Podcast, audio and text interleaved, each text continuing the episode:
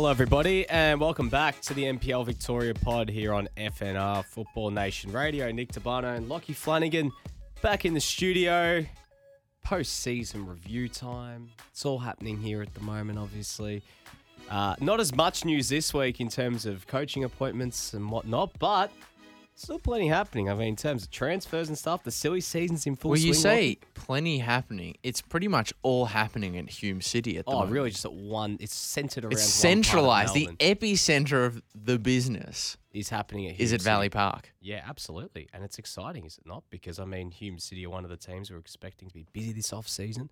And they're getting busy early. They're not they're not wasting any time. They want to get guys in early for preseason. So they've obviously gotten busy, made some transfers, and we'll get into that in just a second. And we'll also jump into some of the coaching appointments in the past week. Eastern Lions and Werribee City announcing new coaches this week. And then we'll get back into our reviews, our off season reviews, our post season reviews, whatever you want to maybe put it, however way you want to spin it. Um, we'll be taking a look at some of the sides. Obviously, last week we looked at South Melbourne, Port Melbourne, and Oakleigh. But today we'll be looking, as promised, Green Gully. We're also going to be looking at Bentleigh Greens, Heidelberg, and Avondale. So four teams today. We'll get them all in. Uh, but before then, Lockie, as mentioned, let's go to Hume City. Let's have a look at some of their transfers because they've made three big deals this offseason. They have. They have. I, I thought you were. Yeah, gonna, I no, thought you were no, gonna. I thought you were gonna leaving it for rattle off yourself, the. mate. I thought you were gonna gonna rattle off the list, Nick. Well, they they started. I mean, a big way in terms of not just the signing, but the actual physical stature of the player was where they started their business, as they signed from the Dandenong Thunder. Did, did this catch you a bit by surprise, Nick? Thomas Maricic Yeah. coming across from George Andrews to Valley Park. That is a Mm. big signing in just about every sense of the word, as I yeah, said. absolutely, absolutely. Well, it's a big signing. It's a it's a good signing. We know Hume did need some uh, reinforcements in the defensive half, and Tom Maricic is a great pickup. Sort of really fix, fix, fits that need as someone in the heart of the fence for them. Um, the second signing, Lockie, at the other end of the pitch, is probably the one I'm most excited about. Is Yagub Mustafa coming across from Bentleigh Greens. Um, we saw how damaging he was towards the end of last season when he got back from injury and had that game-winning performance in the Dockerty Cup final. He's someone to certainly keep an eye on next year. Add something in that attacking third alongside the likes of Josh Bingham. I really like this deal. And to round it out so far, we can expect that this is maybe the third of many signings, I reckon, this off-season. They've brought down from Queensland following the well-trekked path down from the Sunshine hmm. State. Zach Maltby from Lions FC making his way down. And if history is anything to go by, Lockie, those that come down from Queensland down to Victoria tend to be hits. We've seen Henry Hall, we've seen Max Mikola, we've seen well, sort of that's probably most in recent times. Some of the few that obviously went to South Melbourne, but Zach Maltby could be a very very handy addition uh, for the Hume City attack. Again, they've already re-signed as well Josh Bingham. They've re-signed Rory Bryan. They've re-signed Mitch Cooper as well.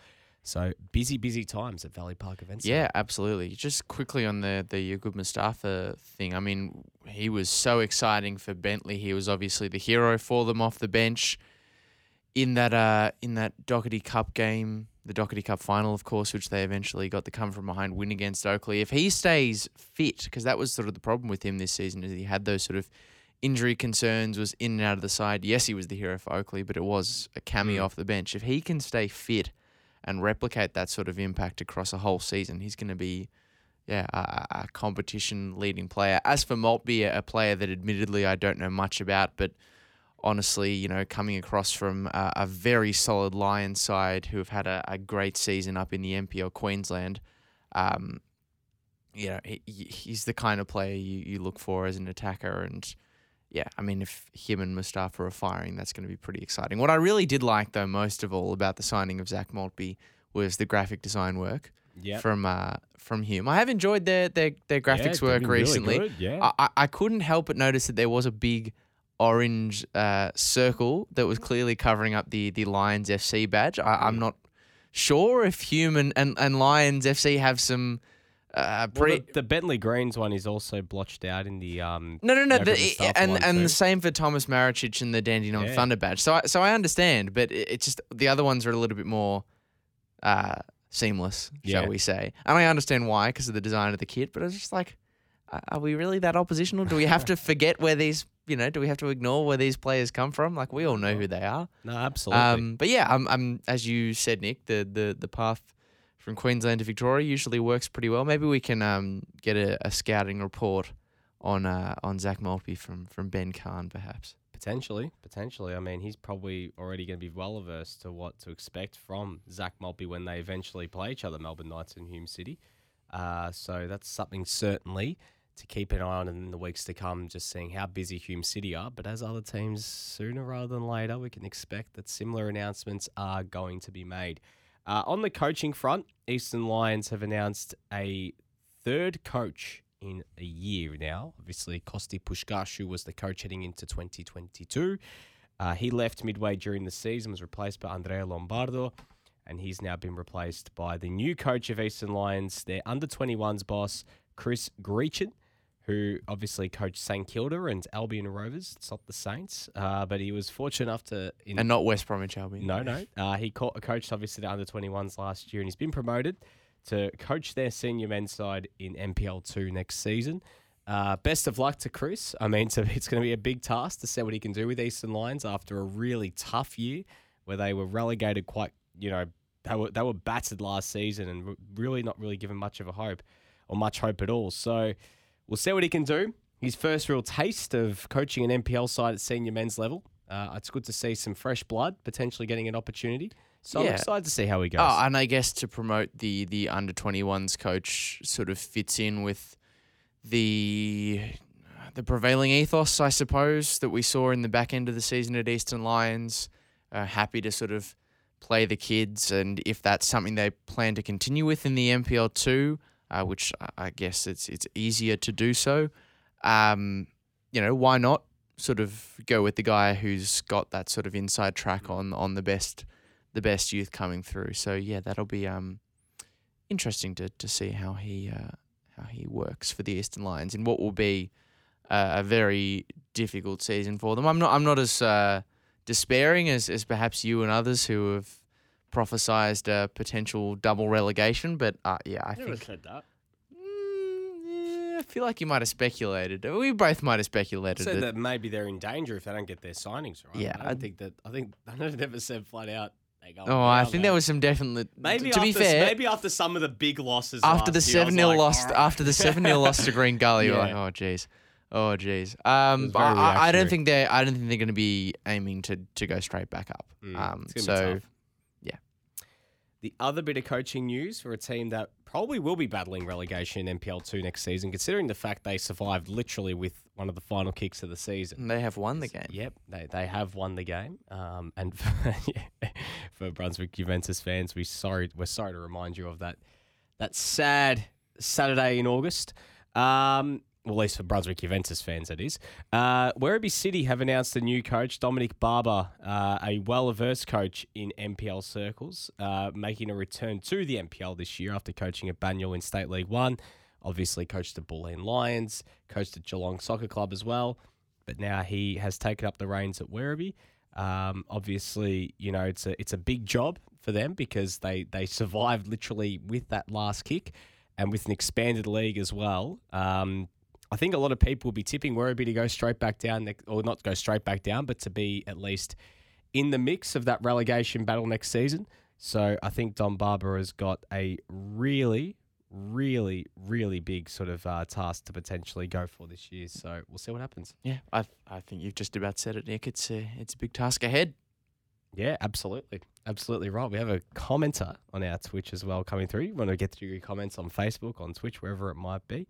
Uh, from Boy, is it B Boy? How are you going to say that one, Lockie? I'm not sure, but uh, keep Uh, the, make keep sure the- you give us give us the connect connect uh, connect can't even speak Connect correct four. pronunciation in the uh, in the in the comments. Volpato to Hume City. Ah, Jesus Christ. Um, I would much rather if Cristian Volpato went out on a loan deal, he'd be to a lower Serie A team or a Serie B side or somewhere in Europe. Probably not to Hume City. But if Hume City signed Cristian Volpato, Jesus Christ, that would be one hell of a signing. I don't know where they'd be able to pull that one from. Uh, but no, Volpato definitely not to. Imagine Hume going City. from Actually, apparently it's from YouTube. Sorry, I've only seen the screenshot of it because, as we've been, as people may have said, it's the you know the the TNC NPL Victoria podcast crossover, and uh, the second that Josh Parrish saw it on YouTube, he sent it straight into our chat and said, "Get on this." Are we are we sure that you know it, it, it'd be quite a thing for, for Cristian Volpato to go from the uh, the the Stadio Olimpico to the uh, Stadio Broadmedico? That would that would be Playing at Campbell Reserve that would year. be quite something. Yeah, playing at Campbell Reserve next season on away days against Moreland City, it would be something. Uh, but no, I yeah to to answer your question seriously, no, I don't think that's going to happen. Um, anyways, so that's but the majority of the off-season news that we have seen. Obviously, is still awaiting coaching appointments at Bentleigh Greens, FC Bulleen Lions, Dandenong City, and Altona. Oh, sorry, Altona, St Albans. Altona obviously announced John Markovsky last week. Um, so hopefully in the, in the days and weeks to come, we can get some concrete announcements. This is pure speculation, Nick. Pure speculation. I'm sure he would have been there regardless. But uh, I did see a photo come across my desk uh, during during the week of the St Albans Dynamo end of season celebrations and the handing out of the the um, the, the Mickey Cholina medal. And uh, Mickey himself uh, was there, and I couldn't help but think as I saw the photo, I was like, he couldn't come back. I we couldn't it. see him again. I doubt it. Could we? I doubt it. I don't know. I, don't think it. so either. doubt I, just there was just a brief moment where I saw the photo You never know, but I, I doubt it. and I was like, surely not. Let's be realistic, Lockie. I, Surely I not. really doubt it. It, uh, again, though, NPL Victoria always finds a way of throwing up surprises. I mean, he you wa- never he was most recently. I don't know if he's he's planning to stay at at uh, Strathmore. I believe is where he was, and I think they might have Yeah, gone Strathmore down. split. Yeah.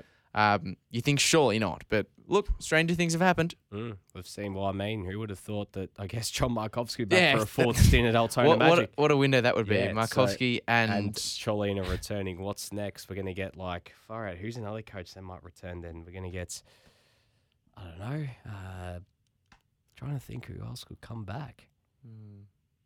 What, Johnny A is going to come back down from Western United? and, well, I mean know, the the Greens coaching position is vacant. position Is up. It's What's gonna be vacant. next.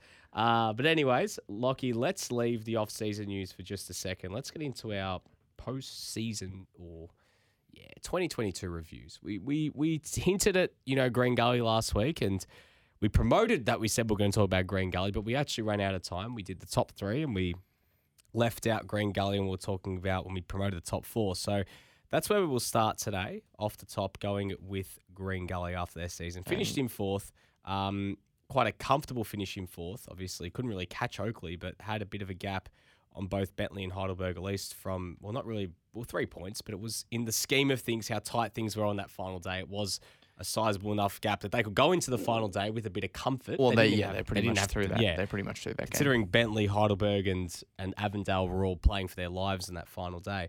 So Green Gully, fourth, uh, made it to the semi-finals after beating Bentleigh 2-0 and then lost against South Melbourne 1-0 at Lakeside Stadium. Feels like such a long time ago now, that game. It's uh, Mm. it's was well, it was now about four weeks ago.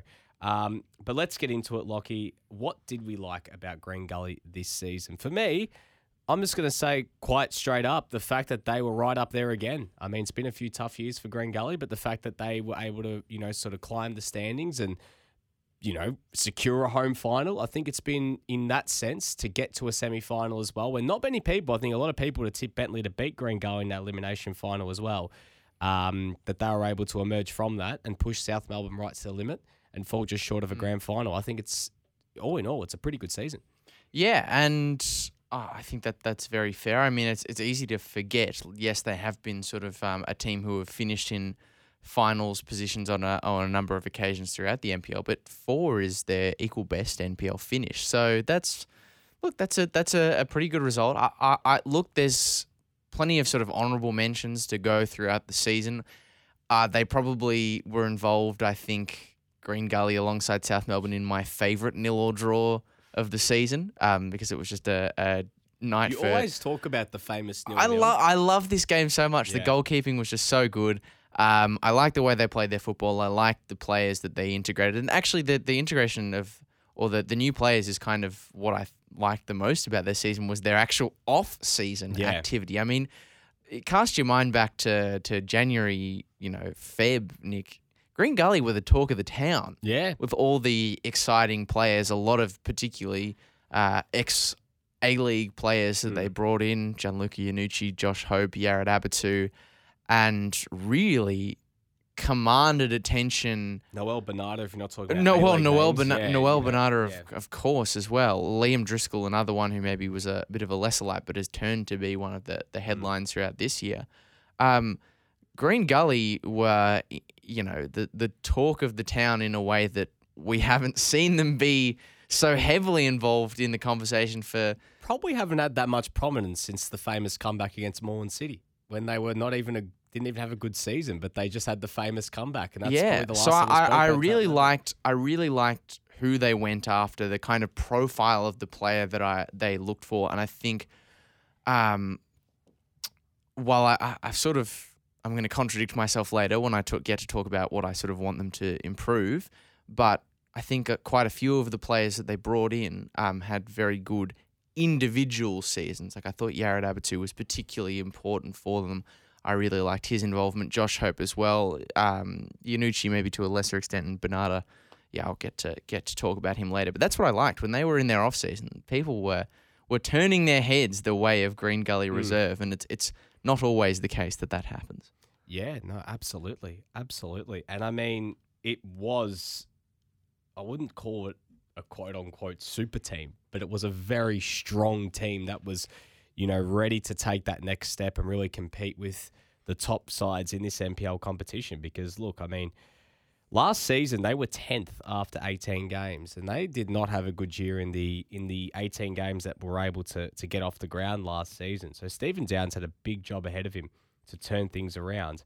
And he Well, did a he did a great Not job. even mentioning as well uh, uh, Luke Adams as well, who also Yeah, came into the Gully side and I thought yeah. had a good good year too. Yeah, and uh, they really had to turn things around, and that's what Stephen Downs has done. I mean, Stephen Downs has now been there for quite some time. He's seen them through the rocky periods, the successful periods, but I mean, the last time they got a full season off, they also finished fourth. So, in the end, I think when you look at it, it's still a very, very good season. Yeah, no, I I, I, everything abs- else, I absolutely agree, and I just want to add um, one thing I was really impressed with from Gully this season, and does kind of lead into what I didn't like so much as well. So maybe I'll take the lead on on that too. Uh, they were very good. While they weren't necessarily the forefront, the the foremost team that springs to mind when you think of defensive solidity Mm. this season. It was more uh, Port Melbourne and, and South that sort of caught the Yeah. headlines in that regard. Gully were, were pretty good actually. They had a had a very solid back four, but when they got the lead in games, they were really really hard to break down. Like I don't think they coughed up a lead on too many occasions. They were Mm. very sort of solid defensively. Um, and as I said, when they got ahead, they didn't often Mm. they didn't often cough it up or they didn't often lose the game from an advantageous position. I guess that does feed into what they maybe didn't do quite as well this season, which was scoring goals. That's what I didn't like so much. They didn't get enough goals. Like if Yeah. you're a side that are so good at defending a lead once you've got it, you need to be Mm. getting that lead more often. and they, as you pointed out to me earlier, Nick scored the I think the least amount of goals in the, the top, Top six, six, at the end of the season. Not a single player scored in double digits. Quite a few that were close. I mean, Jago scored nine, Bernardo seven, Salmon six, but no one pushed above that. A- Like- and and let's be yeah. honest, when you look at the the the quality of they should be, yeah. of their full attacking attack minded recruits, it should have been better than that. Absolutely. Um, the one thing I'm going to add to that in terms of something I didn't really like about Green Gully this year was their lack of discipline. Josh Hope and Yared Abatu are both having 10 yellow cards this season. Uh, Jago and Bernardo, seven. Alex Salmon, six. Luke Adams, five. Matt Crooks, four. That's a lot of yellow cards, like, man. Like, that is a lot to, accru- uh, to sort of accumulate throughout the season. So I know they're a very physical side, Green Gully but maybe looking to try and keep that in check a little bit more next season because I mean, when you get ten yellow cards, like it's quite the suspension. Two games, Yeah. something you don't want to be getting at you know potentially important parts of the season. Uh, but yeah, certainly the goals, you know, the, the the amount of goals they were yielding from the quality they had was very, very big disappointment. I mean, Alex Salmon did miss a lot of games. Um, you know, probably didn't have the opportunity to to I guess go to that level but and, and score in the same amount that he did has in years past. But I mean, all around they have other players that can that can help carry that slack, and they didn't quite get it. Mm. Um, moving on to player of the season, Lockie for me it was Luke Jago. I thought he was fantastic this year. I know that he won their Golden Boot, but in terms of what he was able to do with playing in other players and his work off the ball and you know being a creative sort of player as well because he's not even sort of their main guy up top. He's sort of a a, a, supporting cast in terms of someone who sort of buzzes around and acts as, as a 10 and whatever else. I think he was easily, not easily, but I think he was Green Gully's best player this season. Yeah, and I think he really flew under the radar, I think, in, in a lot of people's uh, estimations of like who were the best players this season. I mean, you would never in a million years have picked Luke Jago to be Gully's leading scorer, Gully's top scorer at season's end. But I think that underestimation maybe in many ways worked to his favor this year because you think about the kind of player he is, the goals that he was able to score, uh, a lot of them, and then there's one, the opener that he scored against Avondale, I think in round 18, Mm. that springs to mind, oddly specific. Anyway, um, he he's just sort of ghosting into the penalty area late, like hovering around that edge of the box where he's able to to pull the trigger and, and get an open look. Um, you know, you if players don't have you pegged for being someone who who does that, who's got that sort of um in the locker, if you'll forgive me for for using the phrase, then you are going to be able to to get those sort of opportunities. And when they did present, as we can see from the stats, uh, absolutely took them. I, I want to give a, an honourable mention to to Yared Abatu. I, Yeah. I really was taken by his performances as a defensive midfielder this season. I kind of misconstrued what kind of player he was and what I expected from him when he came down. I had to adjust uh, my expectations quite quickly, but then once I had, he he delivered. He's a very sort of elegant, um, while you know, as you've mentioned with the the discipline stuff, Yeah. uh, physically imposing Yeah. to the point of maybe you know being too much so uh, at the at the base of midfield. I I liked what he did, but my player of the season is uh is Liam Driscoll. Nice. Yeah, I like that. Yeah. Javi Lopez was obviously the the, the goalkeeper of the season, uh, and I, I'm not for a in for even for a second going to say that that he was better than Javi Lopez, but I think if you the next next nearest. Uh, the next nearest was Driscoll. He had the, the second best save percentage behind Javi Lopez, and it was it wasn't a million miles off. Uh, he made a, a string of outstanding saves. The the big keeper Mm. across a number of games. I had the privilege of, of watching him play in this season, and yeah, for for a, a guy who's still a, a fairly young keeper to come down, thought he had a great great debut year. Yeah, no, I thought was he was very great. very valuable, particularly when it comes back to what I was saying before about defending leads Yeah. often oftentimes as was the case for South Melbourne none more none no player in uh, terms of doing that is more important than your keeper and he definitely did that Absolutely. Uh, game of the season, Lockie. I'm going that round one, three two win against Oakleigh. I mean, it's so, it's it's it's it's hard to forget. I mean, it's hard to forget, but it's also easy to forget because it was so long ago. I mean, that game was all the way back in February now. Um, but down two 0 away against a team like Oakleigh, who had full contingent of players at that point of the season as well, and to come from behind and win that game three two was quite incredible and it was a lot of the new was three members, all three members of the Newcastle all scored that day. I mean, yeah Josh Hope, uh, you know, Gianluca Iannucci and Noel Bernardo. Um, the Iannucci strike was particularly memorable. Uh, but what a comeback it was, and what a way to announce yourself on the new season as well by getting a win like that against a team like Oakleigh, you know, straight off the bat. First game of the season. absolutely And that was an incredible, incredible win. and as I said before they went into the season with all their their transfer business with such hype and when we we saw that game we saw the come from behind and as you mentioned all those sort of new faces the ones contributing uh, to the to the goal math action you thought oh they're gonna gonna deliver on this and I guess they did to an extent, maybe not quite in the way people would anticipate, but yeah, o- o- overall uh, a solid season. Our best moment for me, uh, the elimination final. Now we had Yep. uh, Josh Parrish come through on the big uh, the, the YouTube comment section and say that he believes that's actually uh, Gully's first finals win of the NPL Yeah, era. I mean, uh, unless you count the promotion relegation playoff final. Um, I guess that that's probably catching catching you out in a technicality. But their first top six finals win, that's great. But also because um because it was a win over the Greens and and Bentleigh beat them so comprehensively in their two head to head matchups. I think it was four 0 at Green Gully Reserve and then three 0 at um at Kingston Heath earlier in the year. Uh, here was a side that just comprehensively outplayed them on the day, uh, got the opening goal, and then just smacked them on the counter pretty much. They didn't have an answer for them. They really did not have an answer for them. And so you're going into the first week of the finals against a, a Bentleigh Green side who, yes, had played a lot of football to that point, but I guess so had Gully.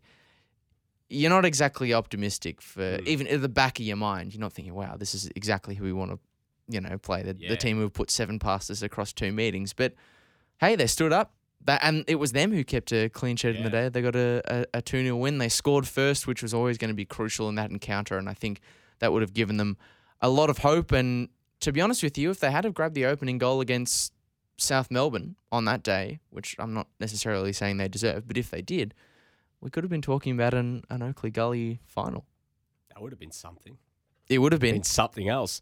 Um, burning question going into the new season, Lockie. For me, this is a tough one.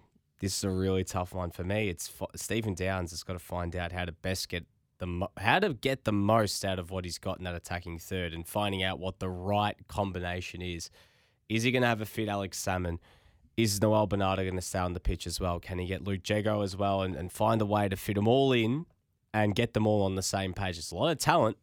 They'll get on that same page, Lockie. They got an attack right up there with the likes of, you know, we spoke about Oakleigh's attack last week, and we've seen, you know, how I guess Avondale's attack when they've been at their best, and we'll talk about them later, even Heidelberg's, um, how damaging it can be. But if goalies fires and they all get on the same page, there's no reason why they can't be up there as well.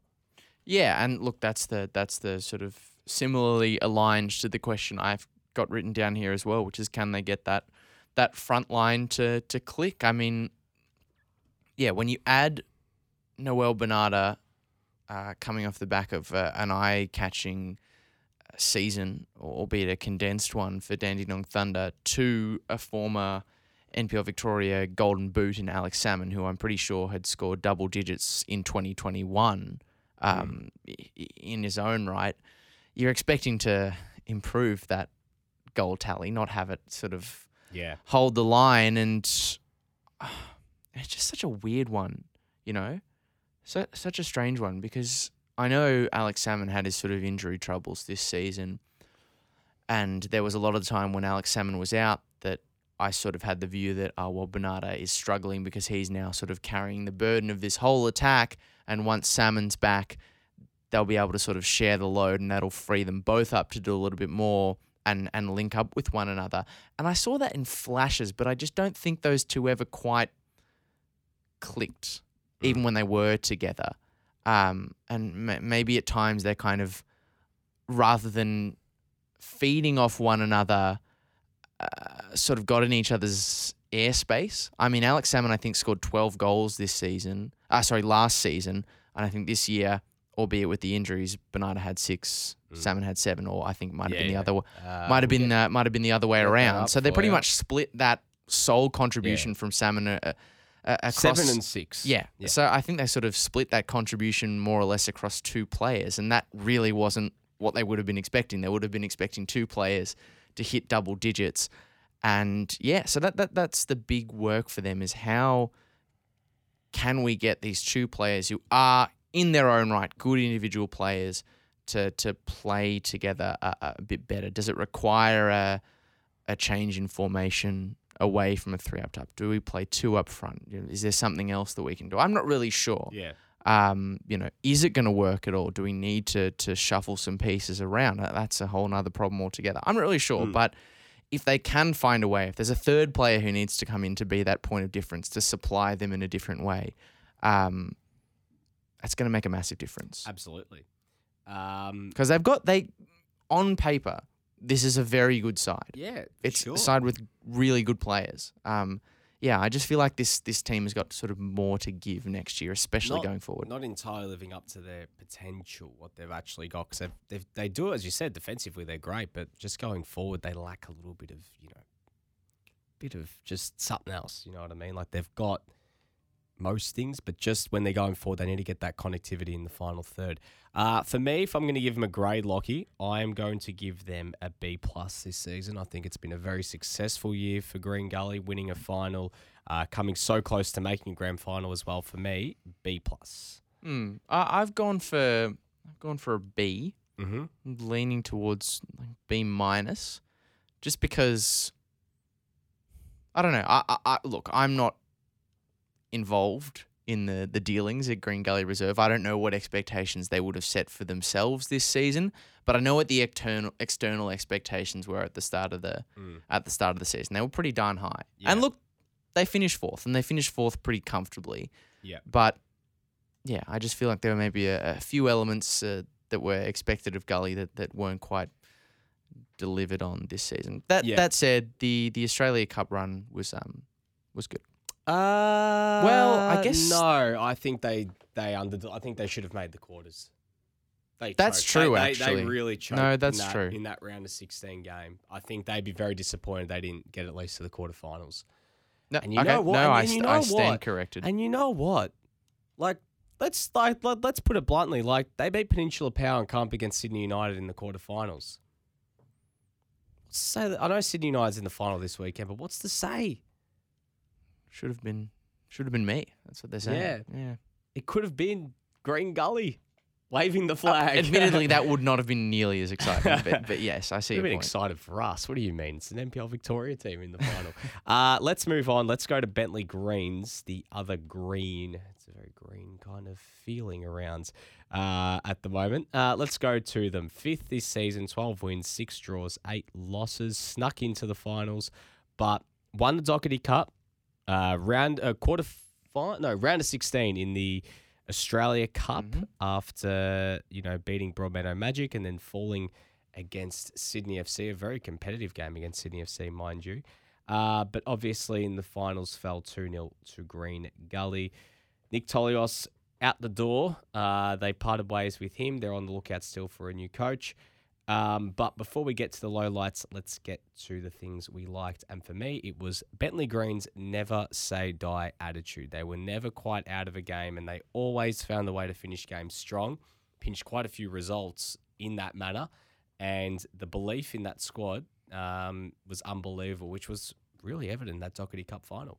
Yeah. Um, I mean, I, I I put it even more specifically than that, but it, it links into the sort of broad ideals of, of, of what you've what you've put there. Um, just the comeback in the the Dockerty Cup final Mm. speaks exactly to to the heart of what you're saying. Um, that game wasn't necessarily theirs to win. Oakleigh had the lead, but they just completed this uh, this lightning quick turnaround Yeah. and and upset upset Oakleigh at, at Lakeside and, and turned what was maybe to that point a bit of a a rigid game in parts um into a, a real sort of thrill, a nice Yeah. final flourish, which yeah, I really really enjoyed. Um and as has often been the case with, with Bentleigh, I always enjoyed the the way that they played football and the versatility. They were they had quite Mm. a deep squad yeah. um, and as they needed because they had so many injuries, and they they filled a lot of gaps um, Yeah. throughout the year. The players who were asked to step up did step up in different parts. Mm. Like there was, yeah, like when it wasn't Mustafa, Riak stepped in and did a job. When Waring was unavailable, one of them was able to fill in. Like that was really important for them. Um, yeah, and I think that uncompromising thing was also on display against uh, against Sydney, as you said before. Yeah, absolutely. Um, in terms of a low light for me, Lockie, I can't help but look at their run in the midst of around about it was around the midway point of the season. I'm just getting up the numbers here, but there was a run they had where they just really started to struggle. They won only two ga- uh, won three games out of a possible seven, but dropped a lot of points. Actually, sorry, I'm looking at the wrong. Sorry, here's the actual one. They won one out of seven games, and to go further than that, they won two out of a possible nine from a run from the end of April to the end of June. Now, in that run, they lost against Oakleigh, they drew with Altona, they lost against Port Melbourne, drew with Avondale, lost to South, drew with Heidelberg, drew with St Albans, drew with Hume, and only recorded wins against Dandy City and Melbourne Knights, which really set them back um, in the race for the top six, and obviously really pulled them back into the hunt. And they had to sort of go on a bit of a run after that, which they did to their credit. But some of those defeats, I mean, and dropping points at that stage of the season, I know they had injuries, but I think that was a bit of the low light, bit of the, the, the period that I think Bentleigh Green's sort of players would look at and go, in that period of time, I think that's where we kind of lost a bit of ground on the rest of the competition. Yeah, absolutely. And I think, I mean, the, the thing that I sort of had as, as what I didn't like, which again is interrelated to, to what you've just said. You're talking about a, a bunch of different injuries, um, specifically Pierce Waring's injury. Mm. I mean, he was having such a great year. Uh, he hit Yeah. eight goals. I think he still ended up as the leading scorer for, for Bentleigh, despite missing 10 games in the season, or I think nine games in the season, as he hit eight in 16. Uh, only returned at the uh, at the elimination final stage, and you just wonder. Yes, I've I've just praised their depth and said that other people have been able to fill in and do the job, but they were operating with players who are maybe like makeshift strikers, not necessarily first choice strikers. Like Riak, yes, he's got that um, incredible vertical leap that does make him suitable, and he's got the physical presence to be a line leading player, but I think he's more suited to being a winger. And Hmm. Mustafa, Drutus, who we saw experimented with a with a run as sort of like a false nine kind of player, none of them could quite do the job that Pierce Waring did. And if he had have stuck around, you might have thought that maybe, yeah, the Greens might have been.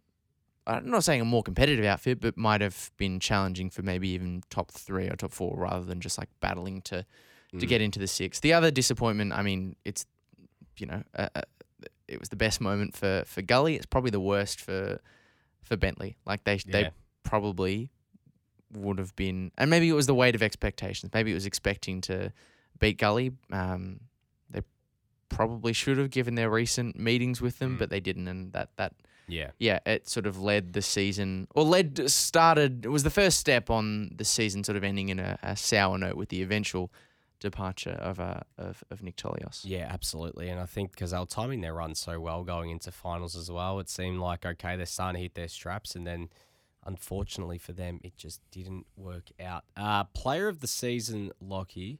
Now, I said before the show that I'd go Ajak Riak, but I've actually changed mine. Special shout out to Ajak Riak, by the way. He had a great year. Mm. But I am going to go a little bit further back. I'm going to say George Lambadaridis. Just for the fact of how he filled in, not only as a six, Yeah, but also in the I heart like of that. defence. Um, especially towards the end when Ben Carrigan missed a few games and he had to fill in alongside Jack Webster. I thought Len Lambadaridis did a really good job. Um, and for me, I think he was their player of the season. Also, a shout out to Corey Sewell, who did actually win the award. Um, he was quite solid in fullback this year as well. Yeah, uh, I can. I, I just want to add to in terms of um, in terms of moments, the return from injury, which you were Oh, there yeah. for, of, of of Christian Cavallo. What a time that was. Um, yeah, and and hope to see. We didn't see too much of him after that point as well. Had a couple of weeks back in the side, and not as not didn't feature as consistently after Mm. that point. Hopefully, we see more of him next year because he is great. And as you got to got the privilege to call it, is uh, his return and his his goal on return. So Yeah, that's his, his NPL return. I mean, the Australia Cup was when he made his. Yes, But we'll take the credit as the imp- as the proper return. You know, the the, the crowning moment. Uh, but I, I'm gonna I'm gonna stick with who Bentleigh voted as their player of the season and go for for Corey Sewell. Um, again with the with the injuries, with the amount of football, something that was really important for them was versatility, and we saw Corey Sewell drop into both that defensive midfield role where he was able to score like the uh, occasional goal alongside George Lambadaridis, and uh, mostly this season actually at fullback, which we've seen him play ce- central defender before. I've seen him play in defensive midfield plenty of times and do a good job there. But he dropped into right back, and when it first happened, I was like, eh, you know, is that sort of the best use of his talents? Like, is it going to sort of lead to lead to a drop off? But no, credit to him. They dropped him into fullback. Um, you know, always going to be hard when your opposite fullback is Jacob Alexander, someone who sets the standard in that position. But he did a really good job and good enough to win their player of the season. And I think, you know, if you're good enough to win player of the year in a position that's not your preferred, you must have had a pretty, Pretty damn good, good season. Yeah. Um, game of the season for Bentleigh. I'm going to say that 3 2 win against Oakleigh on a Monday night. It was a really good turnout at Kingston Heath. Um, and really, they, I know that, again, I know Oakleigh had a lot of players out that day, but Bentleigh played on another level that evening. Um, and they were coming off that Australia Cup win. They were playing with some confidence. And I'll tell you what, it was a great great result for them. And as mentioned, the Christian Cavallo comeback in that game as well and scoring the sealer. Um, just a special night at Kingston Heath. I thought that was Bentleigh was probably their best win in terms of opponent this year. But uh, for me, that is their game of the season. Honourable mention to their game they actually lost uh, against South Melbourne at uh, at Lakeside Stadium. I think Yeah. it was three two to South, but just the quality Yeah. of the goals in that game. There was like three or four worldies, I think, um, Yeah. in a single in a single game, and they scored good goals throughout the. Um, uh, that that would probably another thing that I, I really liked is they just scored so many good goals. uh, anyway, best moment it's got to be the Dockerty Cup final. The Yeah. come from behind, the the pandemonium, the Mm. Mustafa super substitution or the super sub to end all super subs. It's it's got to be that. Uh, burning question, Nick. Who replaces Nick Tolios? Yeah, it's the only quite que- it's the only It is the only question. and then I guess can they load up? You know, who stays? Who can they bring in? And I guess you know what sort of philosophy is this new coach going to bring in with him? Because you know we've seen such champagne football under Nick Yeah. Tolios for the last little while, and you'd love to see him continue to play that progressive style. Considering we've spoken about it, this is a league that's very physical, likes to play very direct football. It'd be nice to see more teams putting the ball on the deck and playing proper proper football. Yeah, and it's a burning question not just because of the size of the shoes they have to fill in the form of someone like Nick Tolios, who you know did win a Dockerty Cup this Yeah. season, did take the team to a competitive showing in the round of sixteen, but also it's a it's a burning question because it's going to be a full time coach. Yeah. So does a lot that of extra expect- expectations. Yes, a lot of extra expectation, but then it really throws the door wide open as to who actually is suited to fit that role. Like, does that mean that the person they'll be targeting is someone who's sort of an assistant coach at A League level, is on the fringes of that sort of professional environment, maybe someone from overseas, maybe a coach in a Southeast Asian league, you know, because there might not be as many people, while good coaches at NPL level, who are prepared to give up whatever they're doing Outside in it, conjunction yeah. with with their their football. So yeah, that's. I mean, it's it's captivating. Yeah, absolutely. It's as captivating a Yeah. managerial race as uh, as you As could we've ever seen. ever hope to Um, see. Grade for me B minus. Ooh, okay. Yeah, B plus. Okay. I don't know. I just thought that Dockerty Cup really Yeah. added some luster to the season. yeah. And I, I think it's easy to easy to focus a lot on the start to the season, which was poor, or the end of the season with the departure of the coach, which was ugly. Um, and maybe those moments kind of overshadow what was a season Yeah, of actually pretty solid I'm- achievement. leaning more towards that B minus. No, I understand. because it's just the way it's all ended. Yeah. On a very sour note.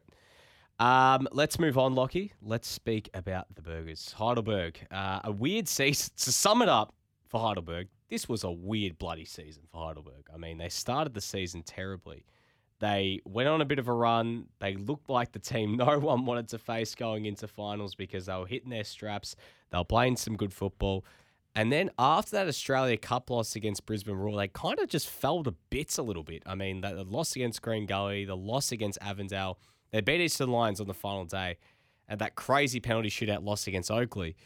But it seemed like maybe the it caught up with them a little bit towards the end because of all the chasing they had to do. I mean, they started the season.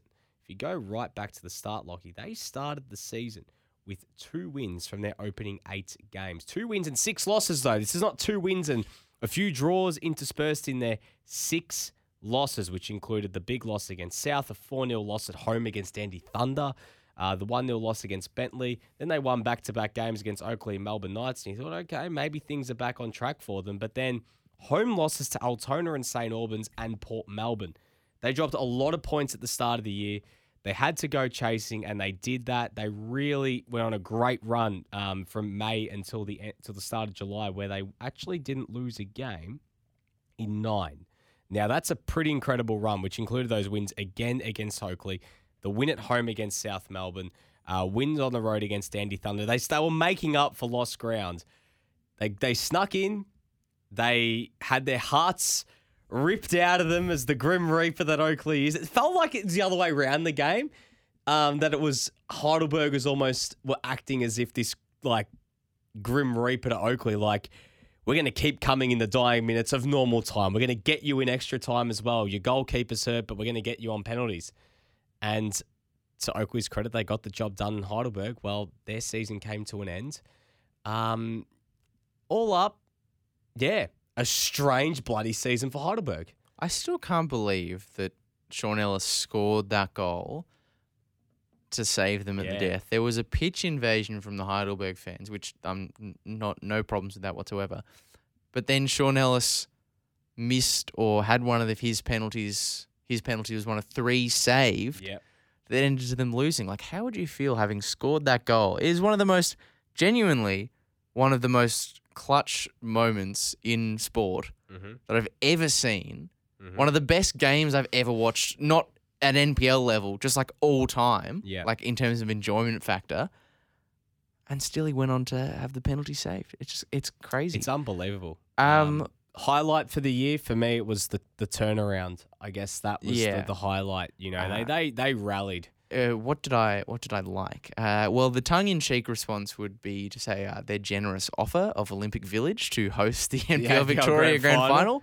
Uh, I very much appreciated that. I enjoyed the venue. I thought that the noise was great, and I preferred it to, well, considering the rain, what would have been the alternative, which is Oh. a lot of a lot of wet South uh, South Oh, and Oakleigh fans. I mean, I'm not. I'm going to sound selfish here, but I was still pretty wet. No. not, I'm not giving that any airtime. If you didn't bring an umbrella, that's uh, oh well, That's you on know, you. Uh, but what did I like in a serious sense?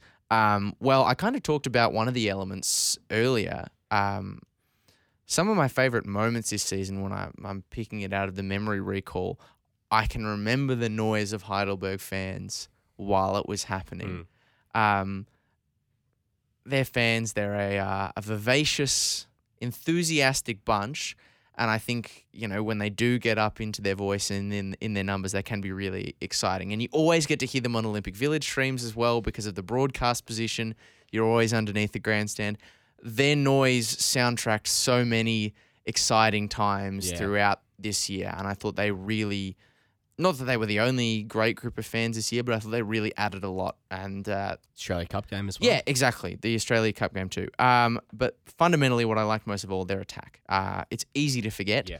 Um, but their attack was the best outside of uh, South Melbourne and Oakleigh. I'm pretty sure Yeah. they scored 50 goals for the Mhm. year, which was the the third best in the league. And I just love the way that their attackers played. Kane Shepherd, someone who I uh, am expecting we'll talk about in a few moments when we get to best player of the season. Obviously, he was joint gold medalist. But I love I love the introduction of Josh Pin to this league as well. He took a bit of time to find his feet, but once the J Pin got going, he was um, he was really, really Yeah. good and added a, a, a different element. Sean Ellis had that battle with injury, but once he got back to full fitness, he was brilliant as well. We talked about the free kick goal. He had some other good, other brilliant ones mixed in there as well. The the win over Hume.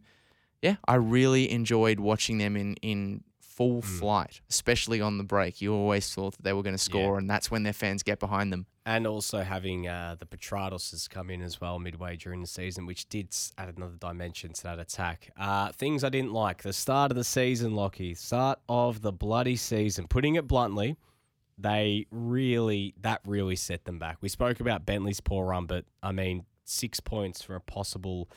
What is that? Uh, out of eight games, six points out of possible twenty-four to start the season. That is nasty, really nasty. And they were looking at that point gone. Like I honestly thought, Jesus Christ, they couldn't get, they couldn't be in the relegation battle, could they? like surely not. Um, but they found a way to turn things around to their credit. But just that starts the season because if they were just a little bit more consistent at the start of the year, Lockie, we could have been talking about a home final for them. They were only three points off Green Gully, potentially even, dare I say it, pushing for the top two as well. Mm. Maybe That, that, yeah. that is 15. That is, no, 12? 12? No, that's 18 points dropped. 18 points dropped in the first not, uh, eight games of the season. That is that is a lot to make up. yeah. No, Especially that, you got ambitions that Heidelberg do have. That's fair. And a big part, and what I didn't like this year, um, what I didn't expect this year, frankly, a big part of that uh, difficulty to to start the season was their home form Yeah. across that stretch. So you're talking about the the amount of points they dropped. They dropped so many of them. Uh, at home, at Olympic Village, the one place where you expect a side like Heidelberg with the raucous atmosphere. I said that they do bring both home and away with um, with Burger fans, you expect that place to be uh, a fortress, and it wasn't. They had one win in the opening six. I think it was against Oakleigh at who at that time had had a bit of a shaky start to the season. But in that stretch of, of, of one win, they also lost to Altona, they lost to St Albans at Olympic Village, and they drew with the Eastern Lions. Yeah.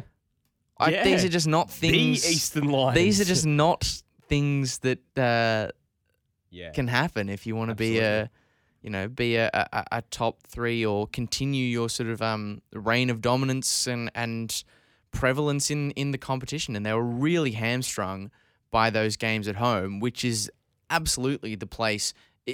somewhere that that you expect Burgers to maybe struggle or Yeah. have a rough patch. It's it's on the road, but it was an Olympic Village that turned out to be their their enemy a- at the start of the season. 17 points out of a possible 39 from home this season. They had hmm. the ninth Well, best in the league. And and even in Home even in, and even in the back half of the year, the important games they had at Olympic Village, the game against Green Gully, where both of them were coming off Australia Cup and a little bit gassed, they lost two one, and then the week after that, Avondale trying to keep their season alive at Olympic Village. Heidelberg pretty much. Ultimately, Avondale did make the finals anyway, but could have put the nail in the coffin there and then, which I'm sure they would have loved to do. Yeah. And they got pelted by Avondale. yeah, they did. They got spanked. Um, but to their credit, Heidelberg had the tie for the second best road record in the league. So only goal difference separated them and uh, Oakleigh and South Oakleigh and South from Heidelberg in the well, the they didn't. They the- didn't have much of a choice. Yeah, so their form on the road was brilliant, but just at home, Jesus, would have been nicer if they got a few more points at home just for their sake. Um, player of the season, it's quite simple, is it not? Kane Shepherd, um, gold medal winner. I mean, right up there for the Golden Boot this year. A really good season after returning from the land of A League Men's. Um, a great pickup for them to lead the line, and this is an area for Heidelberg in the last two seasons. I know we didn't get a lot of football away in the last two seasons, but they struggled for goals. Last season, I mean, Owen Ashton, Luka Ninkovic were two. They're two. Well, they're t- tied top goal scorers. Bit of a tongue twister there, with four goals apiece. But in years preceding that, South, uh, South Heidelberg have always had someone scoring in double digits and in maybe even more than 20 goals a season. I mean, you're looking at Dan Heffernan, Kenny Athiu, Tom Cahill, Sean Ellis as well. They are known to have guys who score in large amounts, but they just didn't have that in the last two seasons. But this year, Kane Shepherd's come in, he's fixed that for them, and he's been brilliant leading the line. And all around, just not even his work as a goal scorer, but just bringing other players into the game. I thought he was, in my opinion, right up there with Harry Sawyer as one of the best, probably close to Harry Sawyer being the best number nine in the league, not just because of the goals, but because of their what they could do when they had the ball at their feet. Yeah, and I think I think in the end he probably had seven or eight assists, like he was in the twenty for Incredible. just score involvements for goals and assists combined, and he did it consistently over the course of the season. Like he didn't go any longer than three games. He never really had like a prolonged drought. He didn't go any longer than three games without scoring. He only had one hat trick and like no braces, so he was scoring just like goals throughout the course of the season. And yeah, just you don't expect someone of his size and stature to be this like Yeah. wonderfully incorporative player, but that's what he was. Like he has. Uh, I really hate that I'm about to say great touch for a big man, but genuinely, some of the, like some of those goals that he scored where he had a, a crossfield ball that he just plucked out of the sky and then put it away with his second or third touch. I mean, that is reflective of what he was this season. Just a really hmm. cultured player who was able to score himself, but also set up for other people to get involved. And it speaks to the quality of the season that he had that Joe Knowles, who everyone was talking about, everyone was clamoring over, got his move to the A League, scored against Leeds, obviously. In the eyes of the referees, he was as good a player. Yeah, this and, I th- year. and honestly, I think there should be A League men's says a lot. clubs looking at Kane Shepherd. I think he's not done at a top level. Oh, it's a big call, but I genuinely think that as a short-term option or someone looking Mm. to get someone in, Kane Shepherd should be right at yeah, the if front you of needed the like queue. an, an you injury need some, yeah, replacement you or something. You need someone literally to come in. Just if it's you're desperate mid-season, you need someone to come in. Kane Shepherd, you can do a lot worse. Yeah, and and even if if that's not the case, Nick, I'm. It's the kind of player where you look at him, and you're like, if he doesn't make it into the into the A League and isn't able to work it back, because sometimes the A League is such that you can be a really good player at NPL level, but there are certain things that aren't gonna allow you back in if you've maybe mm. had enough chances or it, you're just not the kind of player that an A League team is looking for. There, are myriad myriad factors that can Well, I work mean, into it. He is now. He turns 29 in November. It's not like he's completely over the hill. And he and when he was at Newcastle, I mean, he only scored three goals, but I thought he was actually okay for them. Yeah. I thought he was a decent Agreed. player. He barely got in the pitch for Western United. I genuinely think that there is a lot more that he has to give in this game. Yeah, and- at a and- top top level. But even if he doesn't get that chance, absolutely, what I'm trying to say is he's the kind of player that makes me excited for a national second division. Oh, Like you think about the cream of the crop making that step up into a national comp, and Kane Shepard is almost, if he doesn't get back to the A League, the first kind of player that I think of. I can't wait Yeah. for someone like him to get his due reward at a national level, regardless of whether that's at the A League or in a national second competition, because we deserve to celebrate more of these players who are at this level, the top of the pops. No, absolutely. I couldn't agree more, Lockie. Uh, game of the season for Heidelberg. I'm going to go that 2 1 win against South Melbourne, Olympic Village. Uh, the comeback, the last minute winner, the scenes, the jubilance. It was a great, great day at Olympic Village. And I mean, Ivan Franjic coming up in the 80th minute to score the winner and in that come from behind win. Um, it really announced that South were, uh, sorry, South Heidelberg were back and they meant business and they were right in with a chance to potentially, you know, get right into the finals race, which they did. Um, and to do it against a team like South Melbourne that we know this season didn't drop a lot of points, for me, that was their best game of the year. Yeah, and look, the best game. You want me to answer best game, The best game they were involved in was the elimination final uh, against Oakleigh, against yeah. Oakleigh. That's an easy one. The best game they won. Uh, it came a, a couple of weeks after that. It was round 17. I think it was the Queen's birthday.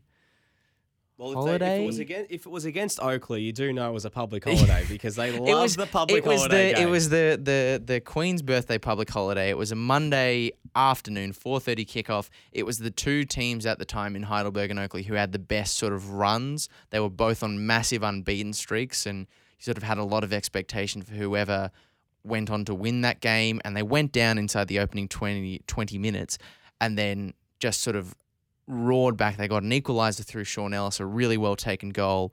And then Josh Pinn and Kane Shepard in the second half just came flying out of the blocks, scored two in quick succession.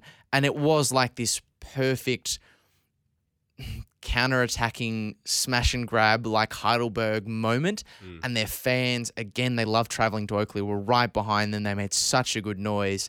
And yeah, just one of my favorite games of of, of, of Yeah. this season. Um, and yet they they ju- those two sides just seem to like playing at Jack Edwards. Absolutely. Uh, grade for, oh, sorry, burning question before we get to the grade.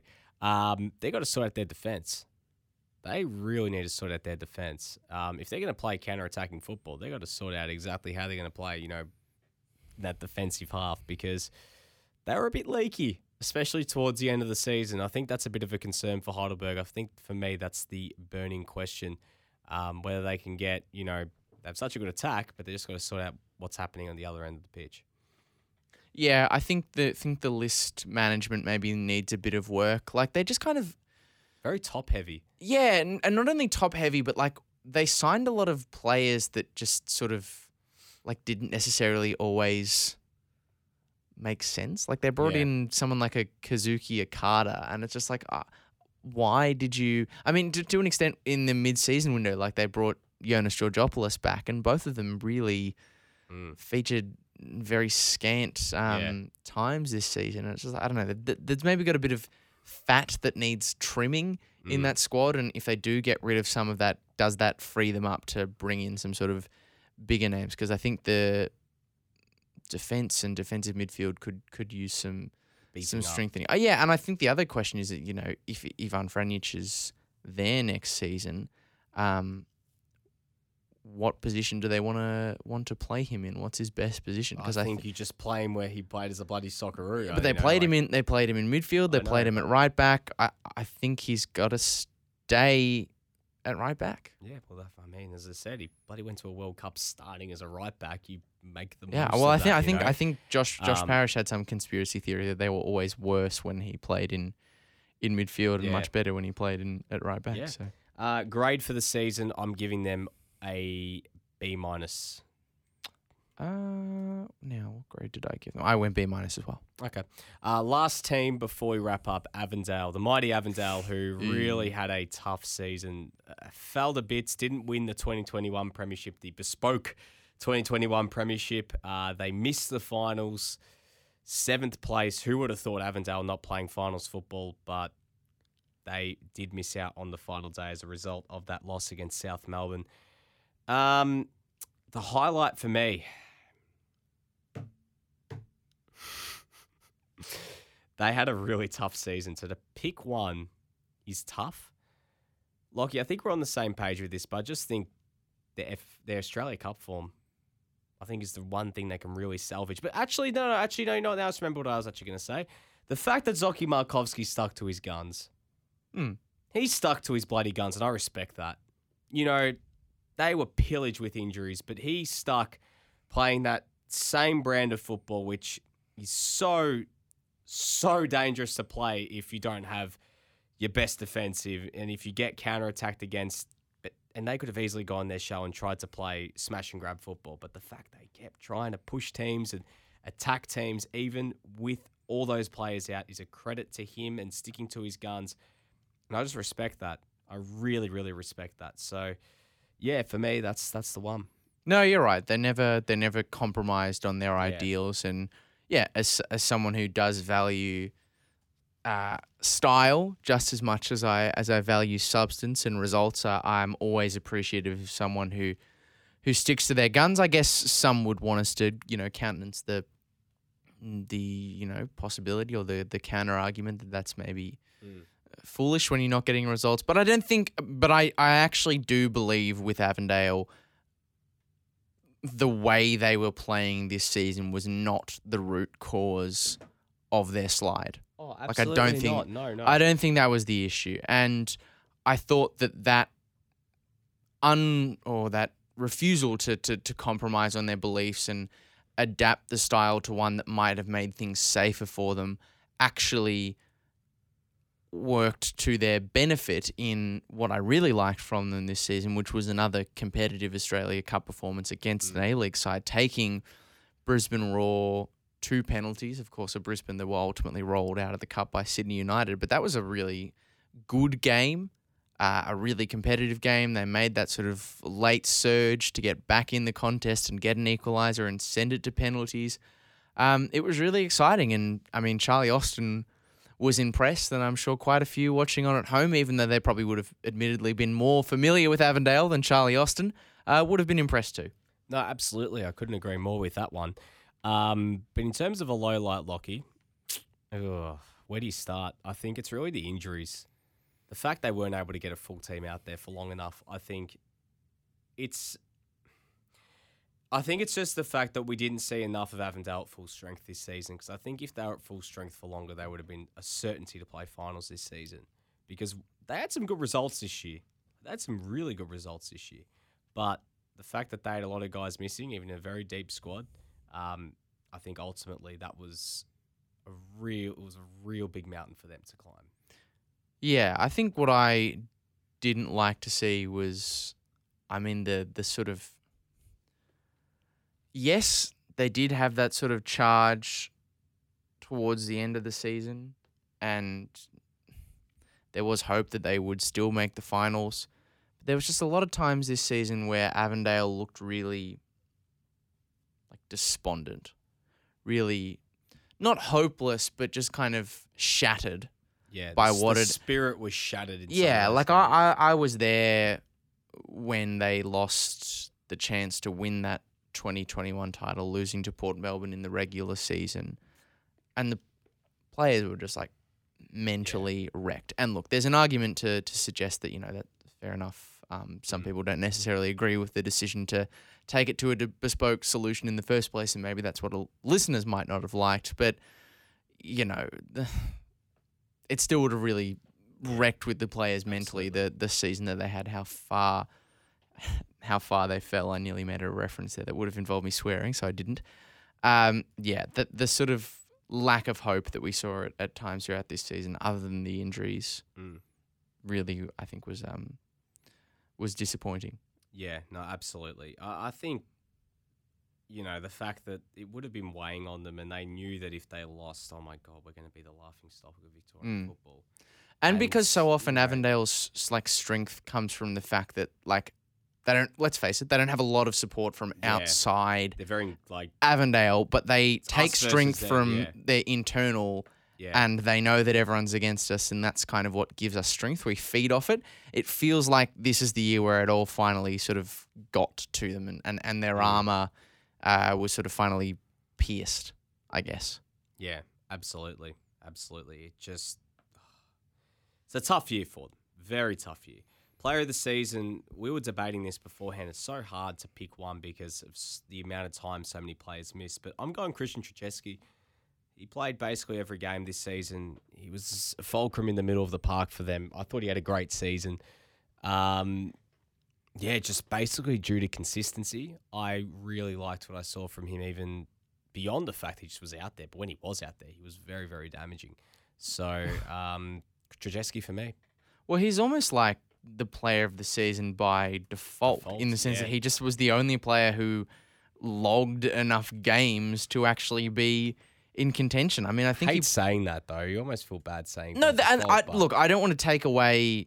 I don't want to take away the season that he had. I'm not saying that he played poorly, but he did play more games than than than any other than any other player. I think two more than like the next nearest Mm. outfielder. Um, so that that's that's significant. You know, two or three more, in some cases, even greater than that than many other players in the squad. But he did still have a have a good year, which I think was uh, overshadowed by the the poor performances of the team as a whole. I liked what we saw in patches from from Manny Agwek as well. I thought he was a pretty lively Mm. presence up front. Obviously, grabbed six goals for the season in the league, a few more in the cup, a handful of assists too, and some pretty nice goals. So something that he might be able to um to to build on. Yeah, absolutely.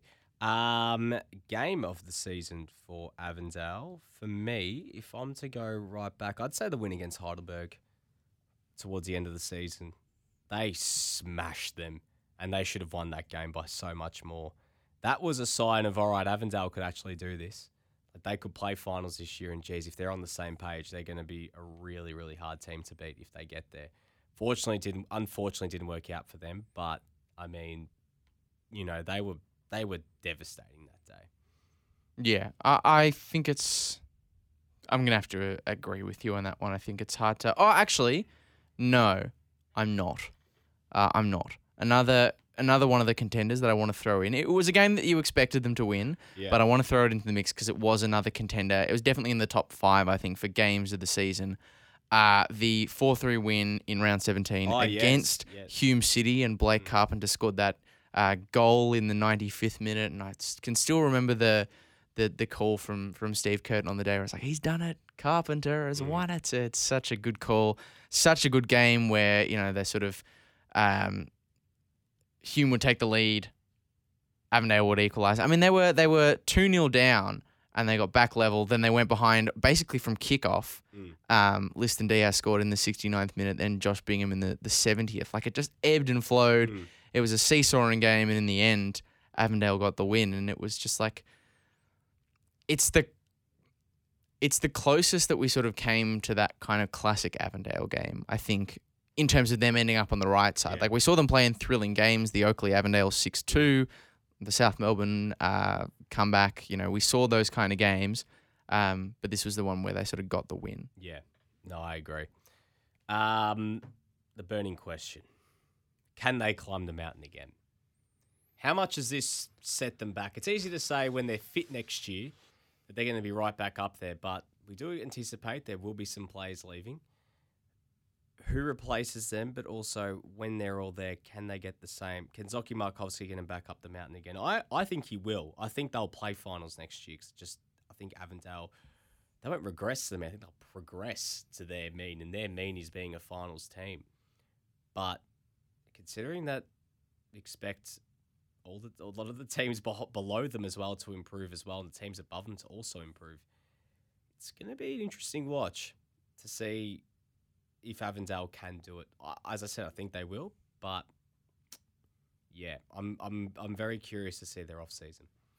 Mm. Yeah, it's it's the burning question for me has got to be who comes in. Um, part of that is informed by what I've sort of heard around the traps that there might be quite a few players on the way out, and Avondale, we know they're a side who like to bring in the high profile, love to attract the the high quality, and more often than not, they do. Um, but yeah, if the if the the size of some of the players that we're expecting to maybe head out uh, at Avenger Park, there are going to be some big gaps in that squad Yeah. to fill, and I expect Avondale to fill them as they often do. Like I said, with with quality. Yeah. So, do they replicate? Do they improve the squad? Do they keep it at the same level? Because I think even if they keep it at the same level on paper, they will still rise back. Like they'll still rise back up. Grade.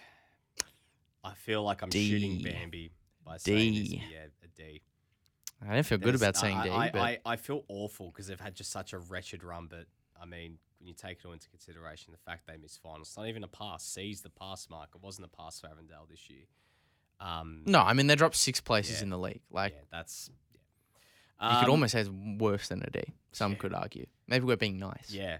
Well, Lockie, uh, that's that for tonight.